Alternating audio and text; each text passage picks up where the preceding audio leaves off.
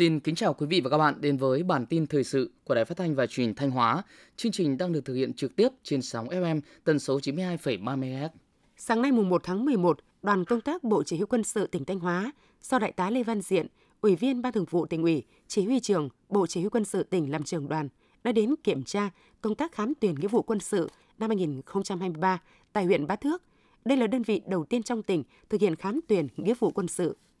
Theo kế hoạch năm 2023, huyện Bá Thước được giao chỉ tiêu 169 thanh niên lên đường nhập ngũ, trong đó quân đội 150 công dân, công an 19 công dân. Hội đồng nghĩa vụ quân sự huyện đã chỉ đạo Hội đồng nghĩa vụ quân sự 21 xã, thị trấn khám sơ tuyển gần 600 thanh niên, tuyển chọn được 409 thanh niên điều lên khám tuyển nghĩa vụ quân sự tại huyện. Theo kế hoạch, đợt khám tuyển nghĩa vụ quân sự ở huyện Bá Thước được tổ chức trong 3 ngày, từ mùng 1 đến mùng 3 tháng 11 năm 2022. Qua kiểm tra, lãnh đạo Bộ Chỉ huy quân sự tỉnh Thanh Hóa đánh giá cao công tác chuẩn bị của Hội đồng Nghĩa vụ quân sự huyện Bá Thước. Theo đó, huyện Bá Thước đã quán triệt và chấp hành nghiêm các văn bản chỉ đạo của Hội đồng Nghĩa vụ quân sự tỉnh, triển khai đồng bộ chặt chẽ các khâu, các bước trong quy trình tuyển chọn, gọi công dân nhập ngũ, chỉ đạo các xã, thị trấn tổ chức khám sơ tuyển sức khỏe nghĩa vụ quân sự, bảo đảm chặt chẽ, công bằng, công khai, đúng luật – Thưa quý vị và các bạn, thu ngân sách nhà nước tháng 10 trên địa bàn tỉnh Thanh Hóa ước đạt hơn 3.100 tỷ đồng, lũy kế 10 tháng năm 2022 ước đạt hơn 43.000 tỷ đồng, bằng 145% dự toán và tăng 60% so với cùng kỳ. Trong đó, thu nội địa ước đạt 26.078 tỷ đồng, bằng 140% dự toán và tăng 48% so với cùng kỳ. Thu từ hoạt động xuất nhập khẩu ước đạt gần 17.000 tỷ đồng, bằng 154% dự toán, tăng 82% so với cùng kỳ. Trong tháng 10 năm 2022, tỉnh Thanh Hóa có 21 doanh nghiệp hoạt động trở lại. Lũy kế từ đầu năm 2022 đến nay, có 1.074 doanh nghiệp hoạt động trở lại, tăng 22% so với cùng kỳ. Số doanh nghiệp hoạt động trở lại tăng ở cả 17 trên 17 lĩnh vực. Trong đó, lĩnh vực có số lượng doanh nghiệp quay trở lại hoạt động nhiều nhất là bán buôn, bán lẻ, sửa chữa ô tô xe máy, 360 doanh nghiệp, xây dựng 191 doanh nghiệp, công nghiệp chế biến chế tạo 146 doanh nghiệp.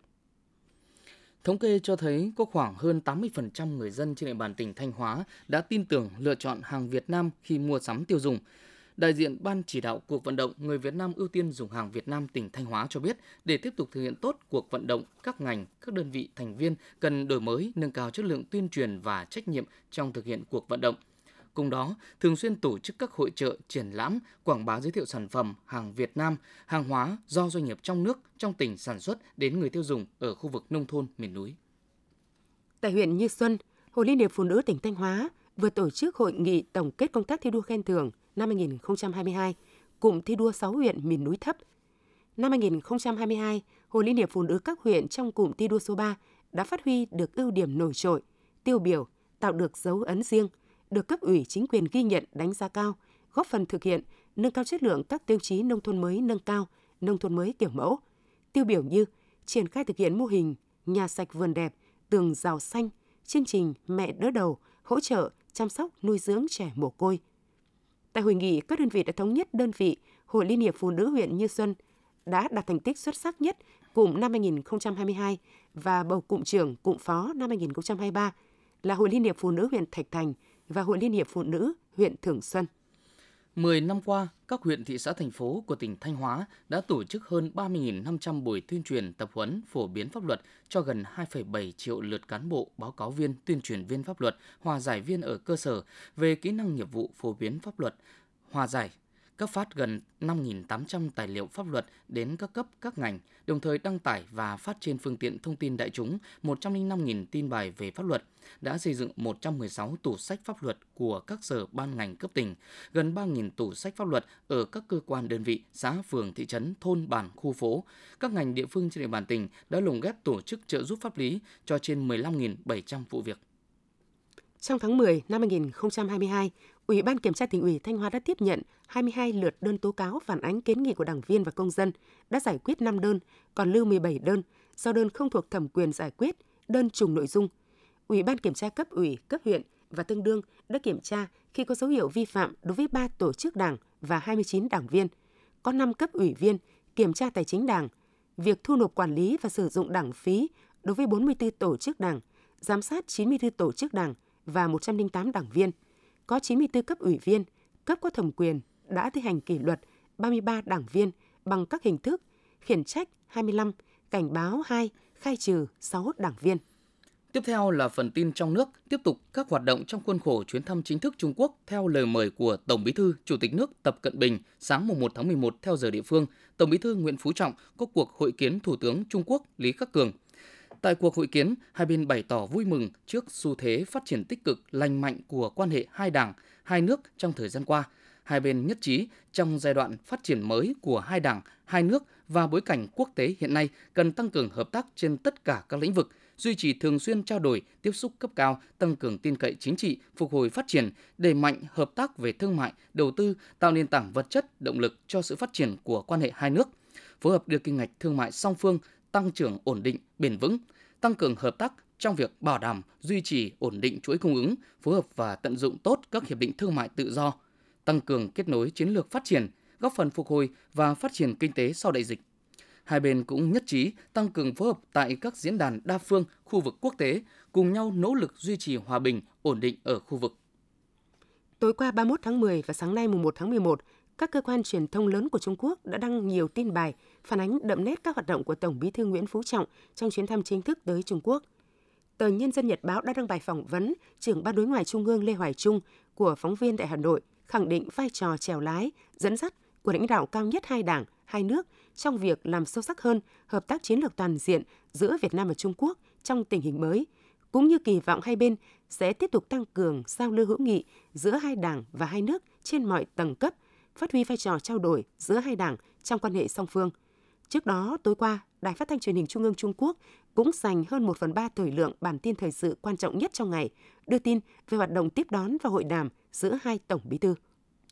Thủ tướng Chính phủ Phạm Minh Chính vừa có buổi tiếp Tổng Giám đốc Tập đoàn Azidat, ông Kasper Zoris. Đại diện của Azedat, bày tỏ sự ấn tượng với tốc độ tăng trưởng kinh tế của Việt Nam và cam kết sẽ tiếp tục mở rộng sản xuất kinh doanh, nâng quy mô, tạo việc làm thêm cho nhiều lao động để Việt Nam trở thành trung tâm sản xuất lớn của Azedat. Cộng hòa Liên bang Đức là thị trường lớn nhất của Việt Nam tại châu Âu, thị trường xuất khẩu lớn thứ bảy trên thế giới của Việt Nam và là cửa ngõ quan trọng của hàng hóa Việt Nam sang các thị trường khác ở châu Âu – trong đó có sự đóng góp của tập đoàn Adidas của Đức. Ngược lại, Việt Nam cũng là đối tác thương mại lớn nhất của Đức tại Đông Nam Á. Sau 6 tháng liên tiếp giảm, giá ga bán lẻ từ ngày 1 tháng 11 sẽ quay đầu tăng do biến động của giá ga thế giới và biến động tỷ giá. Cụ thể, giá ga Petrolimex bán lẻ đã bao gồm VAT tại Hà Nội tháng 11 năm 2022 là 427.700 đồng một bình dân dụng 12 kg, 1 triệu 710.800 đồng một bình công nghiệp 48 kg, lần lượt tăng 20.400 đồng một bình 12 kg và 81.900 đồng một bình 48 kg, đã bao gồm VAT. Như vậy, tính từ đầu năm 2022 đến nay, giá ga bán lẻ trong nước đã có 4 lần tăng giá và 7 lần giảm giá. Vừa qua, Bộ Công Thương có đề xuất về thí điểm thuốc lá thế hệ mới mà cụ thể là thuốc lá làm nóng do xuất hiện nhiều loại thuốc lá thế hệ mới nhập lậu khó kiểm soát. Trong bối cảnh đó, việc xem xét đánh giá về đề xuất của Bộ Công Thương về thí điểm kinh doanh đối với sản phẩm thuốc lá thế hệ mới, cụ thể là thí điểm trước có thời hạn với thuốc lá làm nóng đang nhận được nhiều sự quan tâm. Tuy nhiên, các chuyên gia pháp luật và y tế đã bày tỏ nhiều quan ngại về việc thí điểm thuốc lá thế hệ mới tại thời điểm này, khi mà các điều kiện như nghiên cứu đánh giá tác động về sức khỏe kinh tế xã hội, các quy chuẩn kỹ thuật, khung pháp lý dành riêng cho dòng sản phẩm này đều chưa sẵn sàng và không phù hợp. Với hơn 100 km bờ biển, hiện Quảng Bình đang có hàng chục điểm sạt lở và xâm thực sau các đợt mưa bão, nặng nhất có 5 điểm, với tổng chiều dài hơn 6 km. Người dân hiện đang rất lo lắng bởi nguy cơ mất nhà, mất đất, sản xuất rất cao. Tỉnh Quảng Bình cũng đã chỉ đạo các cơ quan liên quan để có nguồn lực sớm xây dựng tuyến kè, đảm bảo an toàn cho người dân. Tuy nhiên, nếu không có các giải pháp công trình và phi công trình, các khu du lịch ven biển, các công trình công cộng, hàng trăm hecta đất sản xuất và hàng ngàn nhà ở của người dân sẽ khó mà tồn tại bởi xâm thực của biển. Những thông tin vừa rồi cũng đã khép lại chương trình thời sự của Đài Phát thanh và Truyền thanh Hóa. Xin kính chào và hẹn gặp lại quý vị và các bạn trong những chương trình sau.